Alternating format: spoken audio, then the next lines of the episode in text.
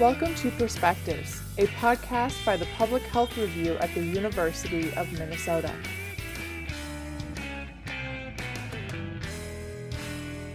Today's Perspectives podcast will focus on the experiences of recent public health graduate Kelli Hirt. She is fearless in her approach to changing the way America and the world eats. Kelli believes that almost all health inequities are related to and can be prevented with access to food options and a healthy diet. She also knows that structural racism permeates the food system, favoring white and middle to upper class Americans to thrive. It leaves little to no room for people to eat within their cultural practices and desires. As a recent University of Minnesota Masters in Public Health alumni and public health professional, she strives to decrease health disparities by addressing the social determinants of health and improving access to whole, healthy food options for everyone. Kelli lives by this philosophy. With a good gut, you will have a good mind. And with a good mind, all things are possible. Let's welcome Kelli Hirt. Food has always felt like more than just sustenance to me. Growing up in rural Wisconsin, food meant spending time with my grandpa, picking strawberries in his backyard, and canning pickles with cucumbers from his garden at the end of the summer. It meant bonding with my deceased grandma through her recipes, which are more like notes and scribbles on a page. It meant having a home cooked meal with my family every night, oftentimes with fresh produce from our garden or home canned vegetables in the winter. And of course, there were lots of laughs and good conversations too. To me, food means connection. When I was 10, I started to struggle with digestive issues that disrupted my daily life. Over the next 15 years, I sought out help through many doctors, inevitably seeing everyone from a gastroenterologist to a chiropractor. Despite seeing just about every doctor I could, the one thing I kept coming back to was my own journey in finding what food made me feel good. It didn't take long before I realized food also meant healing. Food became my best medicine. Early on, I realized I was one of the fortunate ones. I had a foundation that gave me access to fresh, healthy foods. My parents were able to provide me with the best food for my body, which allowed me to concentrate better in school, not worry about my digestive issues interfering with my many extracurricular activities, and overall, it allowed me to achieve what I wanted to. When I came to this realization, I knew that this is what I wanted to focus on in my future career. Everyone should have the choice to take care of themselves through food. The more I learned about the power of food and the fact that not everyone had the option to have a sit down meal with their families or to bring their lunch to school, for example, it broke my heart. Food is a basic human need and a basic human right. So, why, in a country that has more than enough food to provide options, did so many people face food insecurity? Why wasn't healthy food made more affordable instead of the foods that cause people to become chronically ill? Why are so many people disconnected from food as an important piece of culture and relationships? I knew I needed to do something to answer these questions. In high school, food and the food system became my biggest personal and professional passion. While pursuing my bachelor's degree in public and community health education at the University of Wisconsin La Crosse, I minored in nutrition and was able to intern in a lot of different local food organizations. Here, I learned about food as a social determinant of health. The social determinants are so important when it comes to public and population health. They are factors in an environment that directly or indirectly affect each individual's ability to achieve their optimal physical, mental, and emotional health. Food is a social determinant. Access to affordable food is a social determinant. Having culturally relevant options for food is a social determinant. It is connected to so many other things beyond physical health, such as education outcomes, social behaviors, a person's ability to work, and mental health. The access to culturally relevant foods is an important piece of the puzzle to overall health and the ability to thrive. I put this to the test in my final semester when I was an intern at a community garden program in Madison, Wisconsin. I was working as a garden educator at Community Groundworks, now called Rooted. The organization was everything I stood for in regards to food. I got to work on school garden programming, write a garden education book for early education, and I got to work on a farm to grow food to sell in a market. The land was gorgeous.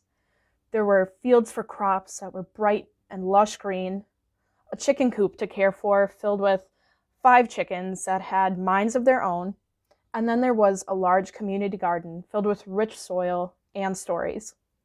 The community garden was just that for the community. Our garden welcomed diverse audience in age, race, genders, socioeconomic, and cultural backgrounds. It was a safe space that fostered growth not only in the food we planted, but in the patrons who help maintain it. It reminded me of my childhood. It reinforced that in addition to connection, healing, and medicine, food also gave way to leadership and growth opportunities. Each week, we hosted after school programs for children. I led lessons in the kitchen's garden quite a bit, always tailoring our curriculum to meet the needs of the kids we were teaching. Kids got to choose from three different stations each day that they were able to join, and they could pick whatever one they wanted. But for some reason, the same group of girls kept coming to my station during their time each week. They were 11 to 13 year olds who were spunky and loud, but oftentimes went just a little too far. Though I had taught garden nutrition education before, I struggled to find my groove with this group of four or five. I was frustrated because the girls behaved so poorly, never listening to instructions, making mean comments to each other, and sometimes mocking me. The first few weeks were really tough. I couldn't figure out how I could connect with them in a meaningful way, especially not with the curriculum we were using. It wasn't until the third or fourth week that I realized I had been approaching my frustrations from the wrong angle. The girls weren't inherently rude, they just didn't ever have the chance to be leaders in a space that was so open to growth and connection. They weren't sure what it meant to have choices in the garden, nor anywhere else in their lives for that matter. As a leader, I needed to meet them where they were at instead of them meeting me where the curriculum began. I needed to use food as a platform to expand my leadership skills and, in return, better the experience for them. I threw out what I knew, stopped the lesson, and just listened. I had each one of them name one thing they were grateful for in the garden, hoping I could find some common ground. Their answers really surprised me. They were grateful for food, the ability to pick their own food. They loved playing with the chickens. One of them even said she was grateful for me teaching them how to cook. Wow. Hearing the simplicity in their gratitude brought me back to my why. The why that led me in the direction of bettering the food system to begin with. The fact that food is so much more than food. For them, food meant freedom freedom to not worry about where their next meal was coming from, but freedom to be a kid in this garden, freedom to concentrate, freedom to make friends.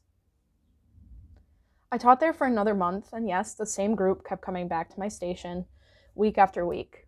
Though after that one day, I was really excited. I always started the lesson with an open circle where they could tell me something about their day at school, something they were excited about, or just something they wanted to know more about. Food helped us build a mutually beneficial relationship, and it changed my approach to changing the food system. I have a photo of us on the last day that I was in the garden. The girls are hanging on to me like I was a best friend. It is something I often look back on when I feel helpless in the fight for food access. I look at it and think, remember how food was the same thing that built this relationship with these girls? Remember how they opened up to you through food? Remember that that outside the garden and the school, these girls didn't have many choices. Keep going. Lead the way to a food system that makes it easy for everyone to have access to healthy, affordable choices. Lead the way to a system that is just and makes it easy to make a healthy choice. And so I did. I loved working in local food programs and community gardens. It made me so happy to see my impact on the people I worked with and their impact on me. And still, I knew there was more to the story. After graduation, I served as an AmeriCorps Vista in Reno, Nevada. Despite my intentions of never working in a hospital or any healthcare system for that matter, I decided to do it for a year to challenge myself. I will say I was bribed with great snowboarding in Lake Tahoe, which made my decision a bit easier. In my Vista position, I was to be working on a CDC grant that focuses on type 2 diabetes and hypertension, both conditions heavily affected by the food we put into our bodies. Additionally, my supervisor let me help with the Food as Medicine program while I was starting, and I changed my mind about never working in healthcare. I quickly fell in love with the opportunity and challenge of integrating the fight for food into the Western healthcare setting. After all, food is our best medicine, so it makes perfect sense to me. A lot happened during my time as a Vista. About six months in, I got my next big opportunity to lead due to my healthcare system going through a reorganization. My department was basically diminished, and I was left to pick up the projects my supervisor was pioneering. I managed the $2 million grant and worked closely with the state and the CDC, which pushed me to enhance my leadership skills even more. I kept telling them that the people we were trying to reach weren't interested in what the grants program was pushing. This was because the program we were pushing had a cost, but the grant wouldn't cover it. The program told people to eat healthier, but it wouldn't give food subsidies. It told people to spend two hours every week coming to learn about nutrition, but it wouldn't cover childcare or transportation. All of these things are social determinants of health that dictate a person's access to healthy food choices, and inevitably their success in this program. As a leader, I had to push for what was right. I asked for the grant to cover all those things, and in the end, I created a passion project that would help meet grant requirements and serve our most vulnerable populations. After months of sometimes uncomfortable negotiating, I made a case for building an on site prescription food pantry based on an existing partnership with the Food Bank of Northern Nevada. It was a dream come true for me. People were able to be prescribed fresh or shelf stable healthy foods to help them manage their diseases. The fight for integrating food into healthcare taught me to persevere and that negotiating will get you to your goal in some way. I took these skills as I began my master's degree I worked in various public health settings and ended up at Blue Cross Blue Shield of Minnesota this past year. I was brought on to manage a food as medicine program at a small clinic in Minnesota, albeit virtually and during a global pandemic. Food has always pushed me to be adaptable, but this was a whole new ballgame. By building relationships with both my Blue Cross team and the clinical team, we were able to create a program that isn't perfect by any means, but one that will help people manage their diabetes through the access to culturally relevant foods. I was able to lead the charge for a program that focused on food as a social determinant. Once again, a dream come true. In the first few weeks, we had participants lowering their insulin levels already. The first few weeks. A lot of change will take time, but food is power. Food can help really quickly. Food can help us reduce healthcare costs and increase our world's health. I have found many avenues to make my mark. Where will you make yours? Food has molded me into the public health leader I am today. The experiences that food brought me are priceless. Food and the food system have pushed me to lead a charge toward a system that is just and accessible for everyone. It has helped me build my core skills as a leader. It has taught me to be more patient by spending time in gardens, watching food grow, and watching people learn from it. It taught me that building relationships, both personally and professionally, is what it's all about. Without a support system, there will be no change. Food has made me a better listener. Instead of assuming what one community needs, why not stop and listen to find out what they actually need? I know that food will once again bring me to a space with new challenges and push me out of my comfort zone to change something for the betterment of all people. Food makes me so happy and drives me to lead fearlessly. We all have that spark in us somewhere. To all those aspiring to change the world, I challenge you to find your why. Find what sets a fire inside you and fight to change it for the better. And remember to take care of yourself through the process. Nourish your body and soul with food that makes you feel good. Because with good food, you can have a healthy gut. With a healthy gut, you can have a good mind. And with a healthy mind, anything is possible.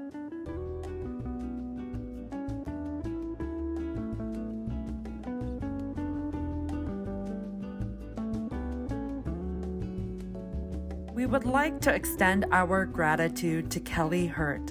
Thank you for being our guest on today's Perspectives PHR podcast and sharing your passion for healthy eating and living. Hey listeners, do you have work you want to publish? The Public Health Review, PHR, accepts research articles, op eds, issue briefs, and more. Submissions are accepted on a rolling basis. Check out our website for more information.